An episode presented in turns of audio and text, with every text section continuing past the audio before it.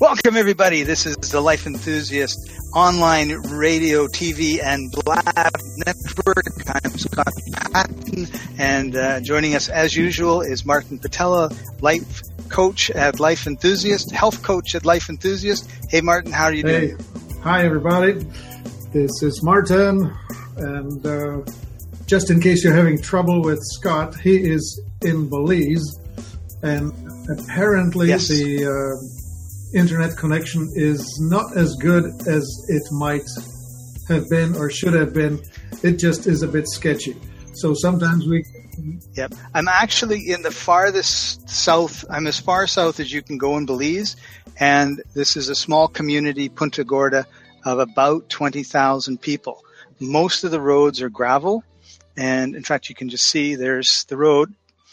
And, um, and yeah, it's pretty exciting. I'm looking forward to talking a little bit about some of the things that I've discovered here. But before we get to that, Martin, we want to talk about the industrial food complex. that's my topic today. It kind of dovetails with what you're doing. And I'd like to remind all of us that today we're eating or we're, we're able to buy foods that are cheaper than they ever have been. And we're getting exactly what we're paying for. Not much. Or what we're paying for it is what I meant to say. Because what's going on with us is the following. In about the 1920s and 30s, we kicked off the Industrial Revolution in agriculture.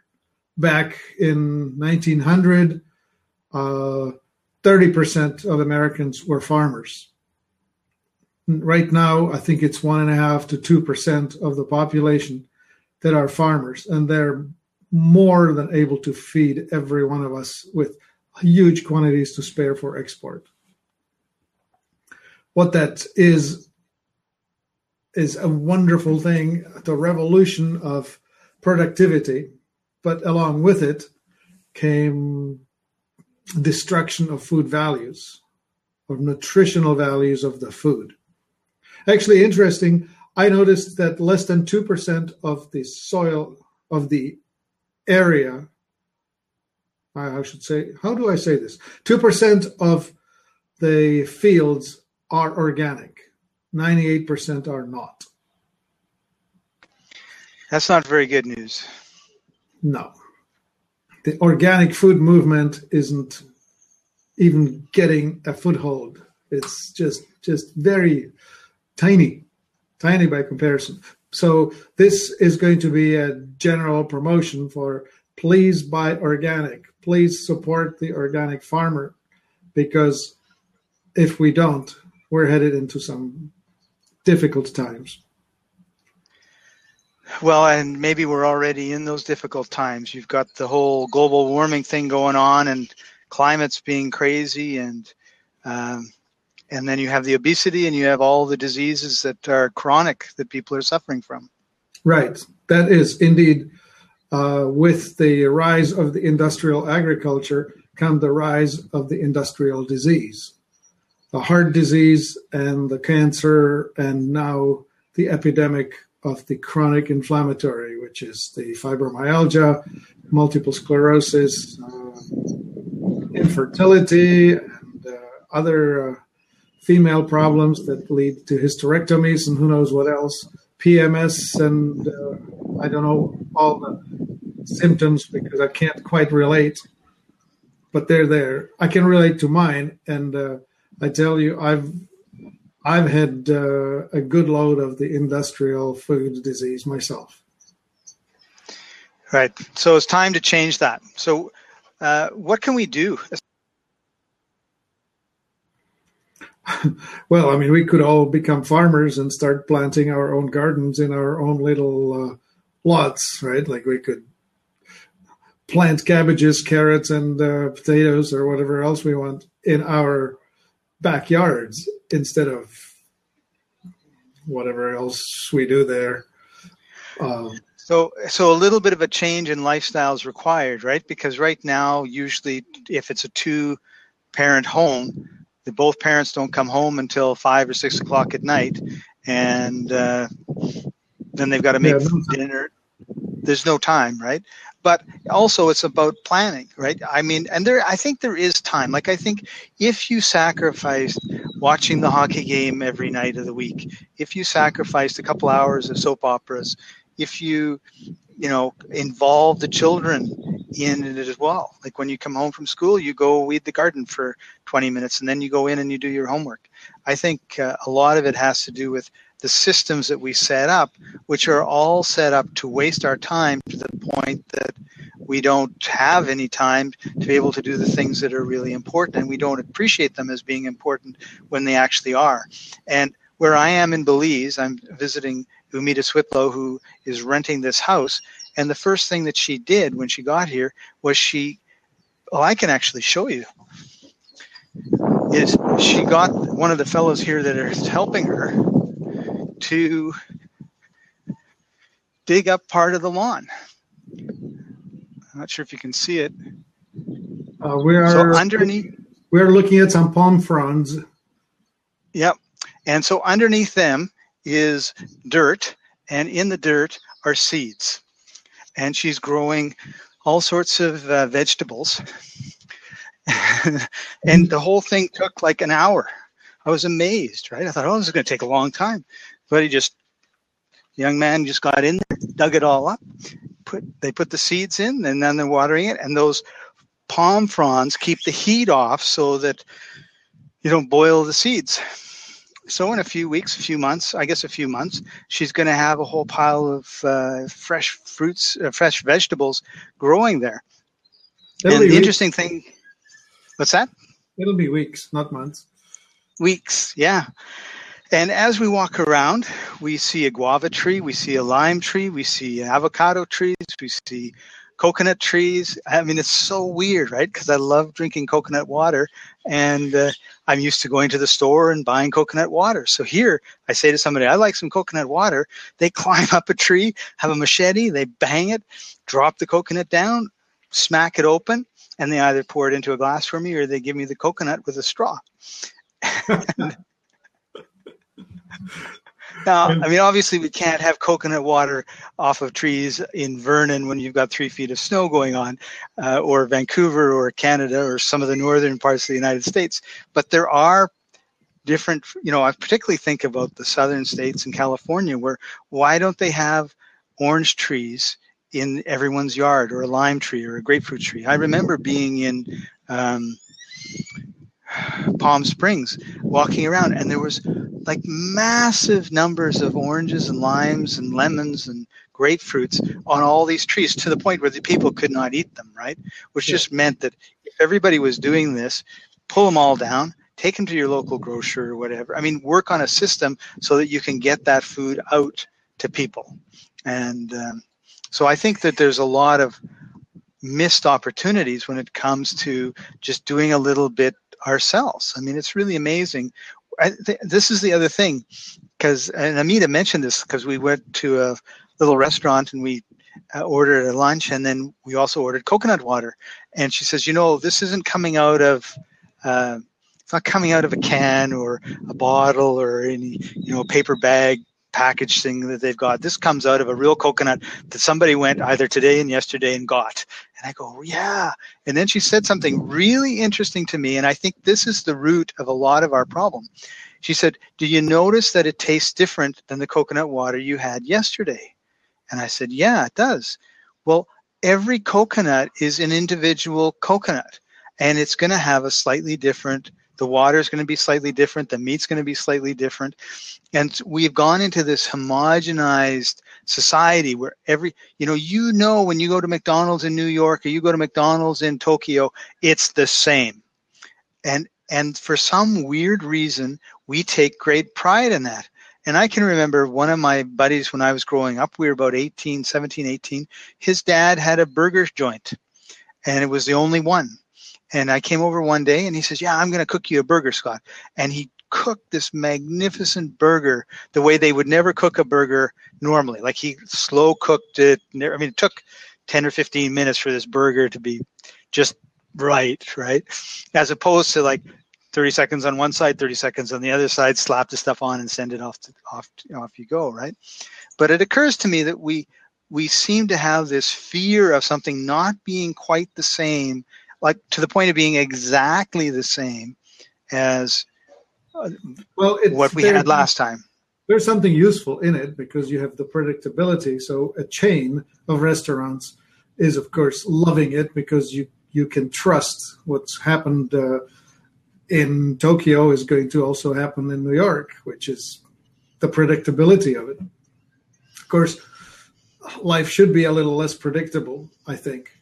Yes, I, I have a memory.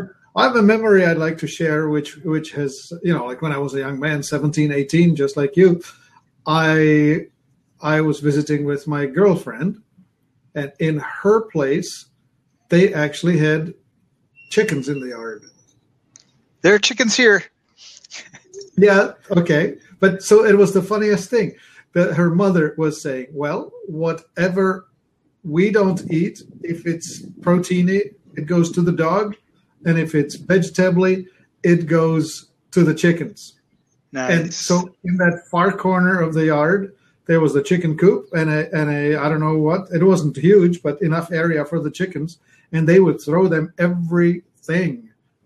You know, the um, scraps from the table and scraps from whatever. So all the cut off cucumbers and all the cut off tomatoes and whatever else the chickens were eating it and they were turning it into eggs. Holy Moses. I mean, how good is that? Yeah, we sometimes forget that Mother Nature has provided us with uh, garbage collectors. And uh, actually, uh, we went down to the market, like we're right on the on the ocean, on the Caribbean Sea here. And when you go down, the, the road along the the water has a market two or three mornings a day, uh, a day, a week. And beside the market is a fish market. And if you go in the fish market and you look out the back, that's where the fishermen take and they cut up all the fish or whatever. And sure enough, there are these like vulture type creatures and there's there's not really seagulls. Pe- pelicans is what we saw today. They're, they're just hanging around waiting for whatever gets thrown into the water and they're just going to eat it, right? And what was funny mm-hmm. about today is there's this big tree and this branch that's pretty horizontal, and there's two huge pelicans sitting on this branch. Well, they don't have the claws to grab onto the branch because they got webbed feet, right?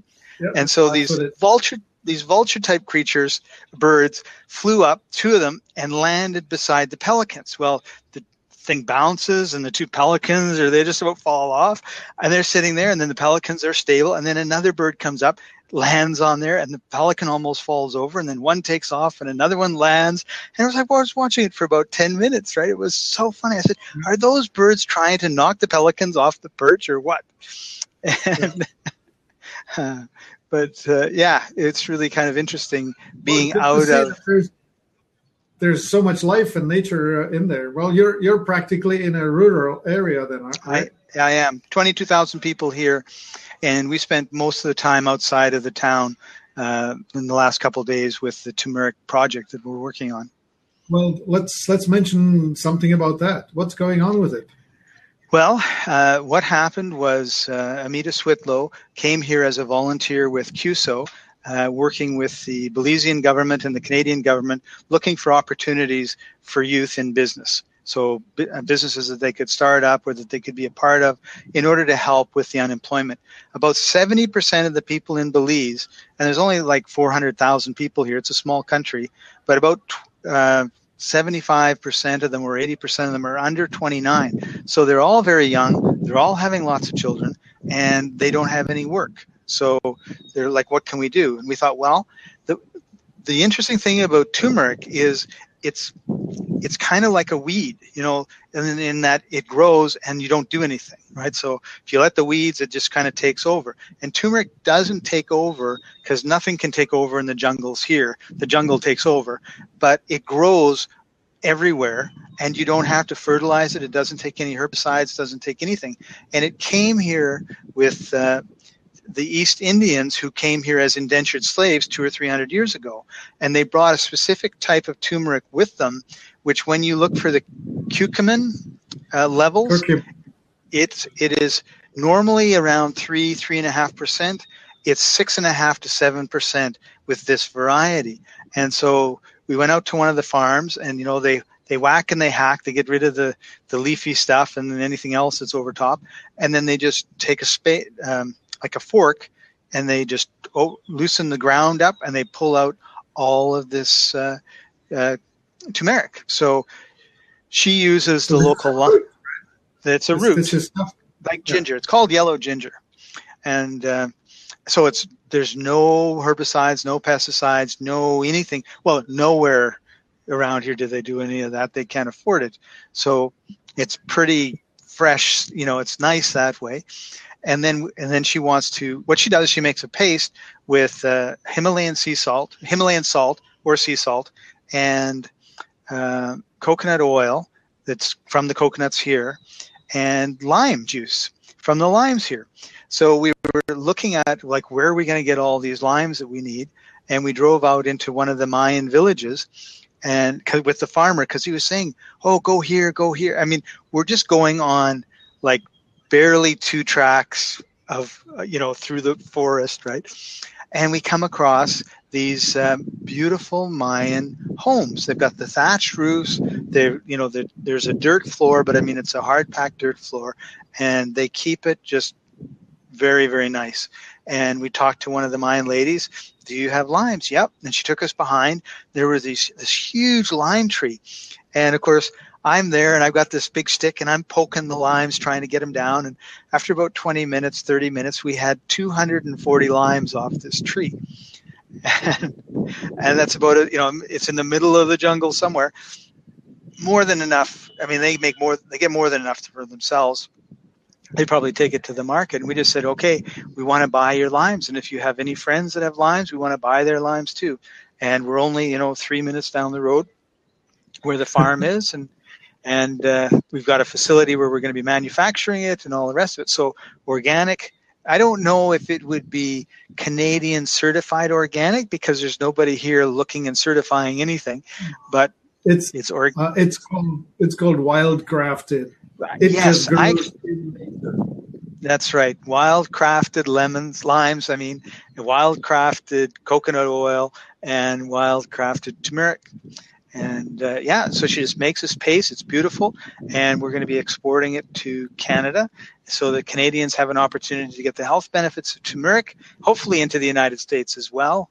Uh, and so let me give the plug for the company's name, Naledo, naledo.com, N-A-L-E-D-O.com, and uh, and there's a couple kind of organic grocery chains in Vancouver that have already given us some orders. That's where we're going to start, and then we're going to grow it across Canada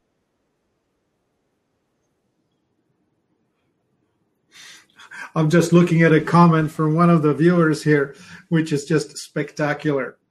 Uh, it says, maybe she, I can't tell. An organic banana should be called banana. Everything else should be called non organic industrial. Exactly. Right? Like same same linguistic nonsense that we have with alternative health, right? Like I'm having to declare myself an alternative um, health practitioner when uh, in fact I'm the one that's the natural, the non-industrial, yeah. the non-chemical, the non uh, whatever. I'm, I'm not waging the war on the body. I'm supporting it to get well.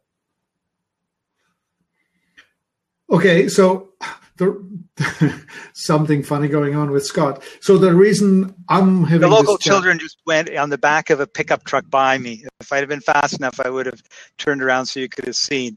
There's no seat yeah. belts. You know, just like in when I was young. Hmm. the beauties of development, developing world. That's right. So let's hope they don't develop too much.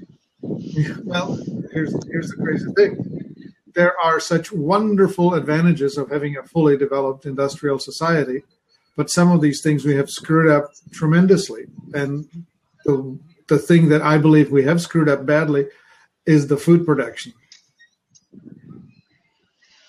Yeah. Which is this.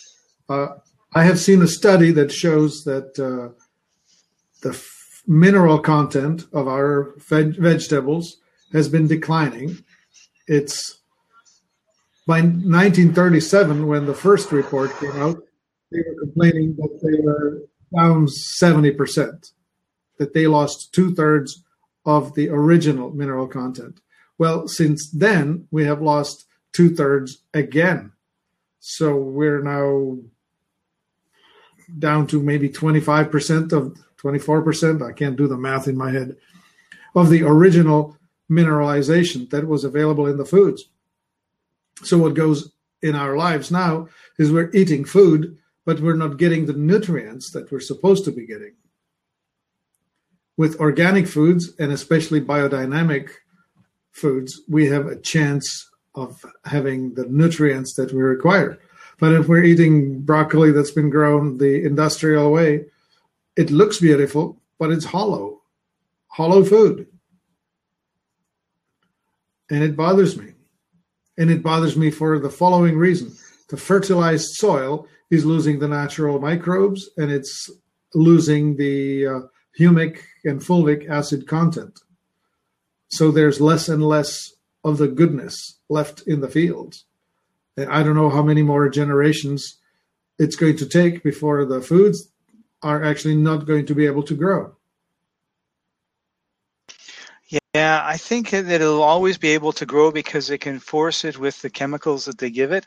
But uh, when it's we're not going to be growing because it's not going to be having any impact in our development as uh, as we grow and as uh, in our health. I think that's going to be the big problem, and I think that's what we're seeing. Mm-hmm. I'm just corresponding here with one of the viewers. he says here, um, let's talk about why vegetables have lost their mineral content. Do you know why? I know why. Why? Where's the goodness going?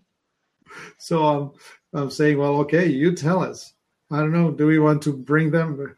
Whoever you if he are wants to there, join us, sure. Rent the chicken. Come on, join us. Um. Anyway, Here he comes. the whole point. Okay, the whole point of that. Oh yeah, somebody's coming on. Lovely. Hi, Mr. Chicken. Yes, hello, I'm Homestead Phil. Hi, Phil. Hello. Okay, so uh, we talked about uh, the nutrients. Let's let's just uh, think about this. You got a farmer out there in the field. He plants. Uh, uh, I don't. I don't care what it is. Carrots, anything. Right. That that farmer does a mass production. Right. Harvests that crop. Where's that crop go? The that crop. Right. Where does the where where where, where do those nutrients go out? Well, they've gone the away. crop? They go into the poopster. Toilet. system that's already there. So, so what you've done is you've you've created a one-way highway uh, of all these nutrients leaving, um, and then being disposed of at the city. Sometimes hundreds of miles or thousands. or thousands of miles. I mean, here in Western Pennsylvania, yeah, we we get stuff from um, all the time and and there's there's no there's no way to get those nutrients back and that's why you turn around and you have farmers um, spraying chemicals on it's that's that's why you see fewer and fewer nutrients content Right, well, the whole point was that the NPK, the, uh, nitrogen, uh, uh, phosphorus, and uh, potassium uh, fertilizer is pushed onto the field. That those are the minerals that cause it to grow quickly, but there's not enough time for it to grow strong and rich, and it certainly is. Um, well, it's it's looking good, but it's hollow on the inside. Right. Well, there's there's no there's no natural uh, by nature now. If if we if if the cities were to be able to collect that waste and turn around and ship it back to the farm and then use that create a circle and get those nutrients back, but we we all know that more than just Right. waste goes into a, a, a toilet in a city. Um, but uh, um, uh, reduction of uh, quality of food in just Yeah. one aspect. It reminds me of the China our- study, of our which is a very system. popular book that, that documented how healthy the rural Chinese population was compared to the Americans. And uh, one of the big things with the Chinese farmers is that they use all of their excrement and haul it back to the field.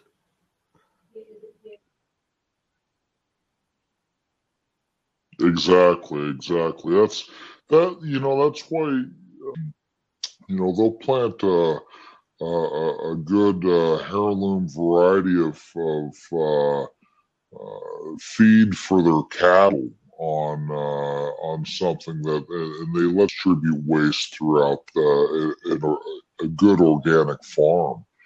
Um, there's a book uh, that I recently read from uh, a man named Harry Stoddard. It's called uh, uh, um, all sorts of farming techniques that he uses. Uh, uh, just um, no-till uh, farming to help preserve uh, the, the soil content. That's where I am, and and you see these farmers' fields.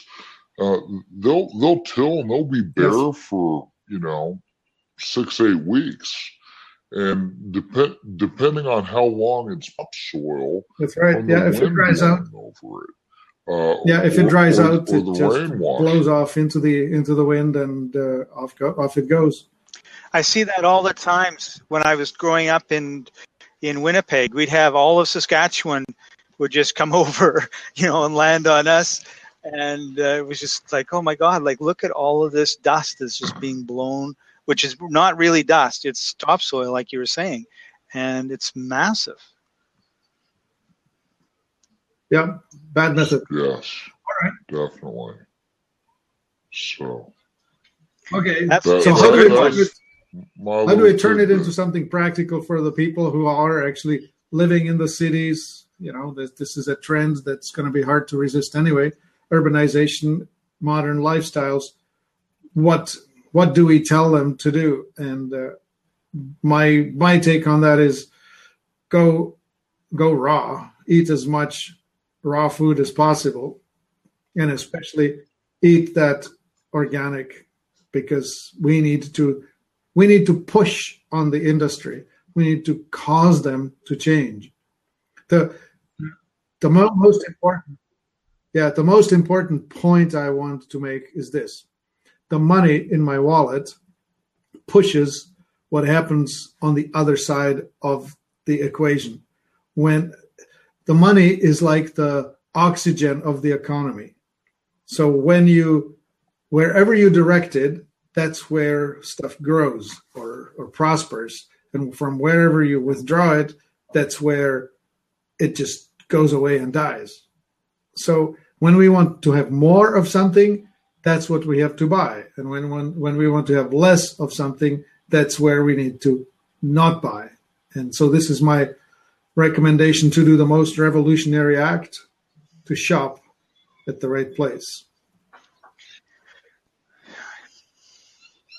Sure, buy local. I mean, um, you know, we is rent the chicken. Um, you know, we we uh, we provide people with chicken Oh. coops and chickens in their backyards. They they get farm fresh eggs without a commitment at the end.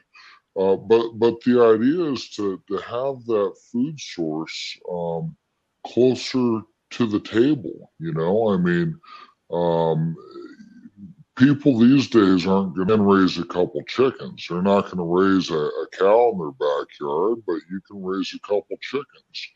Um, uh, our garden, my garden every year is about 25 foot by 20 of spaghetti sauce, more than 40 pints of uh, salsa, uh, more than 30, uh, 30 jars of, of uh, corn, um, uh, 105 foot by 25 That's foot. great. Most people, they, they, they don't realize that. It, it doesn't take Yeah, a what's lot the- of space Yeah. What climate are you in? Difference. And then just, uh, I think this is zone six or something like that. I, I can't remember.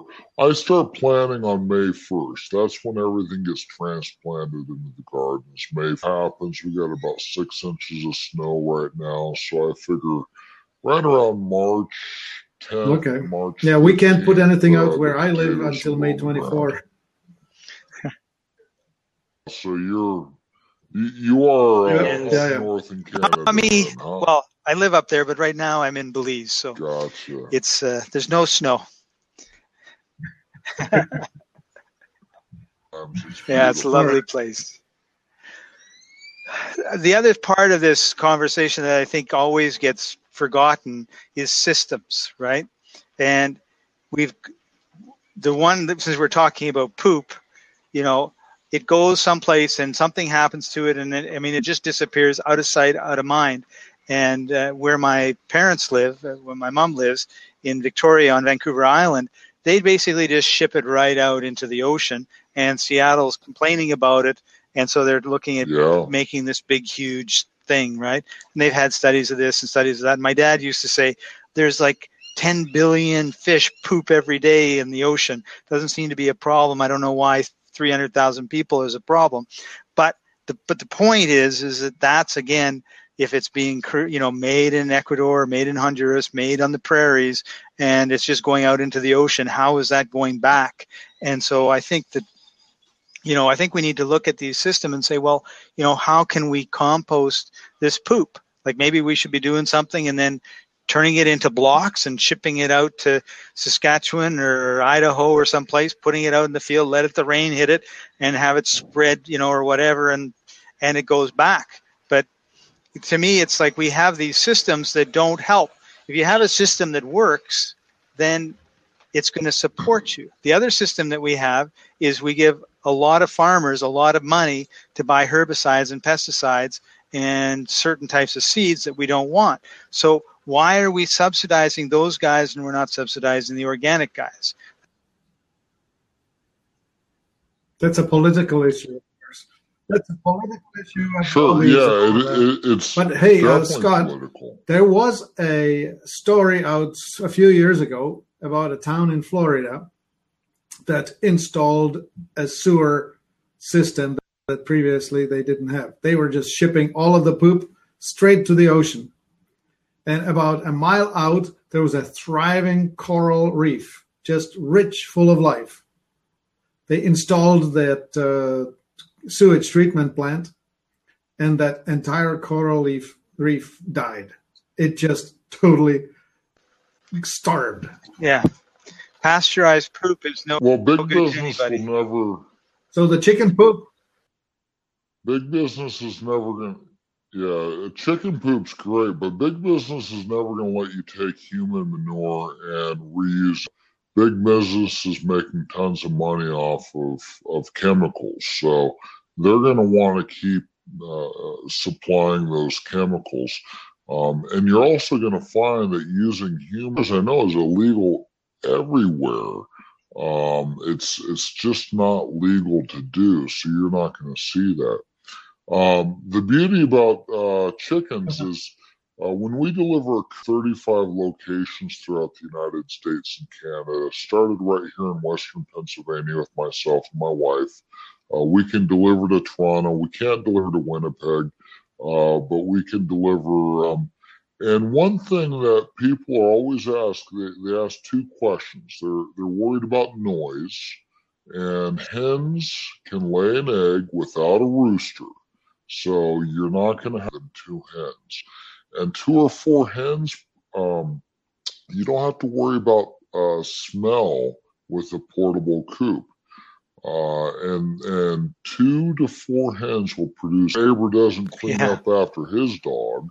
Um, you have the ability to uh, scoop up that manure uh, every day because the coop is movable very easily. Uh, or you can uh, let it soak into your, your grass. It's going to act as a natural fertilizer because there's not a lot of chickens. It's Right. not. It's not. Gonna, it's not going to kill it from uh, all the. Uh, just use a hose and and, and hose Cool. it down. So, I mean, chickens are are really great for for adding um, a And the eggs are good too, right? Compost.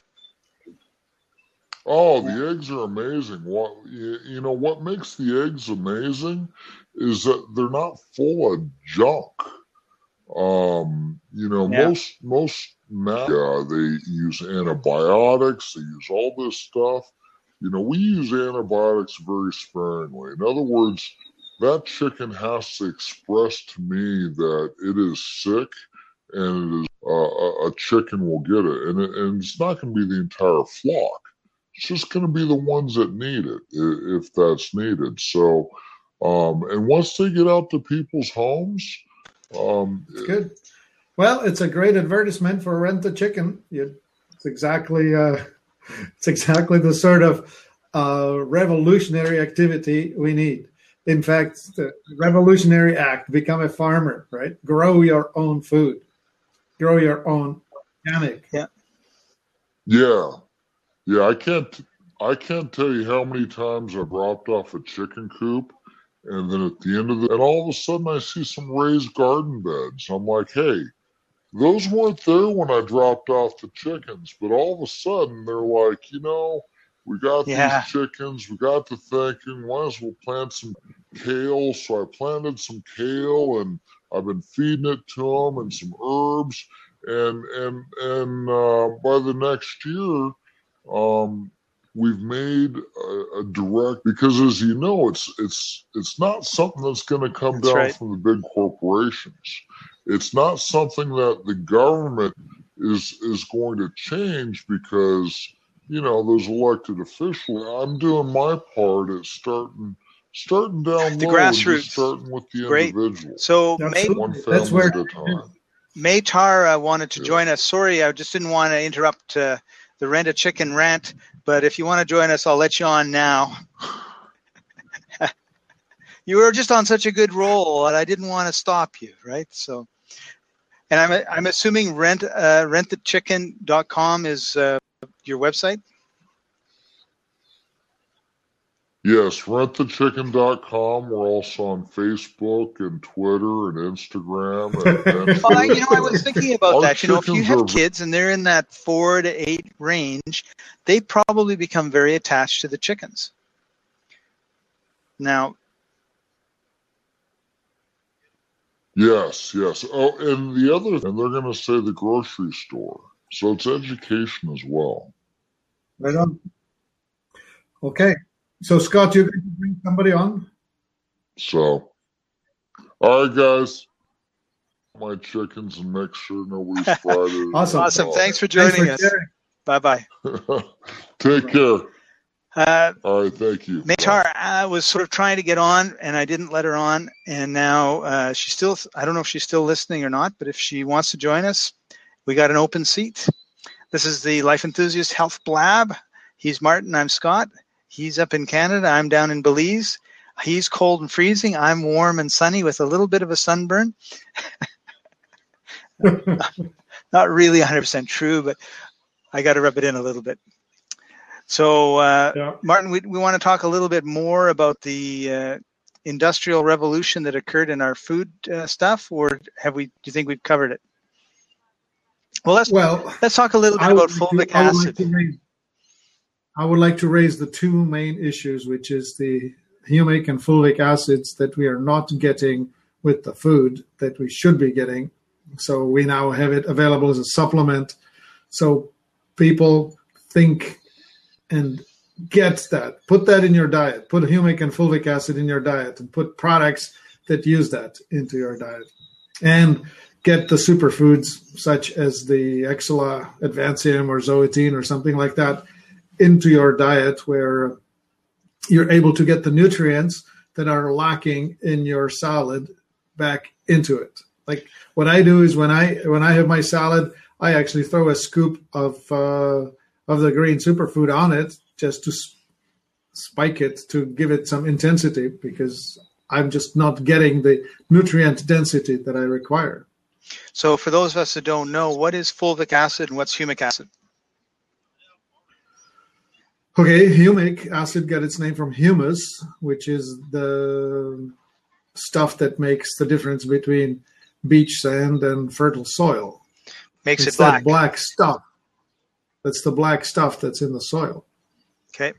And uh, there are um, resources all across the planet in various places in the world where uh, million years ago, millions years ago, when uh, this organic matter could have turned either into petroleum or into coal, or if the bacteria processed it into this rich humus.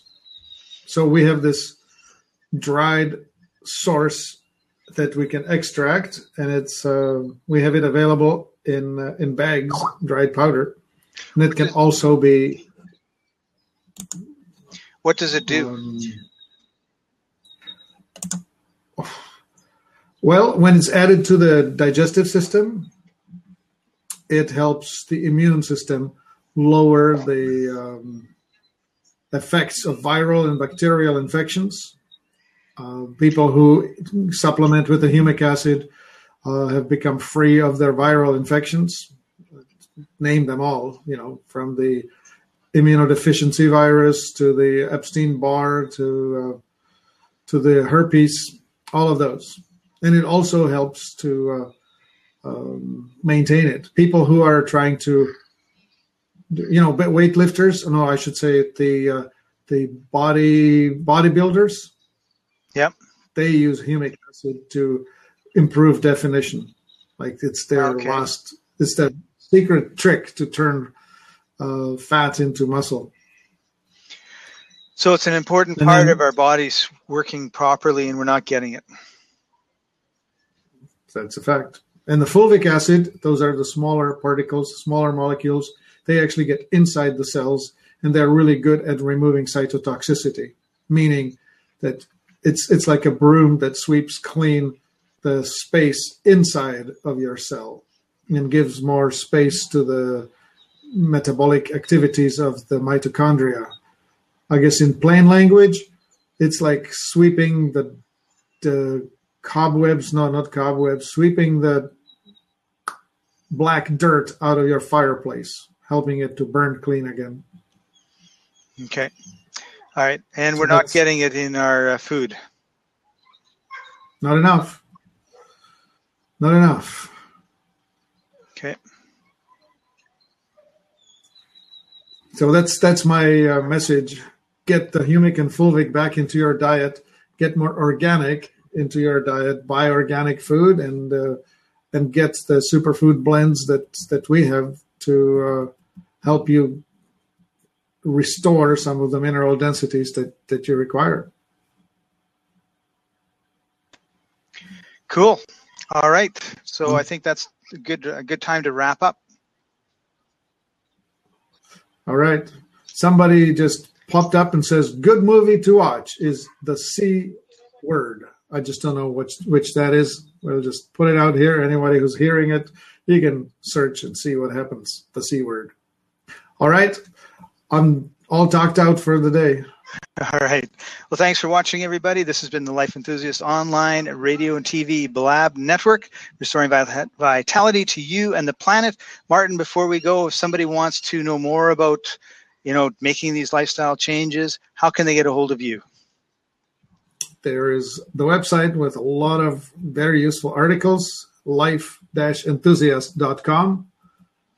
And if you want to talk to me, find me at 1 543 3388. We're there from 8 a.m. to 8 p.m. Pacific time. Awesome. Thanks for joining us, everybody. We'll see you next time. This is uh, the Life Enthusiast Blab, restoring vitality to you and the planet, coming to you from Belize and Canada. Bye bye. Take care.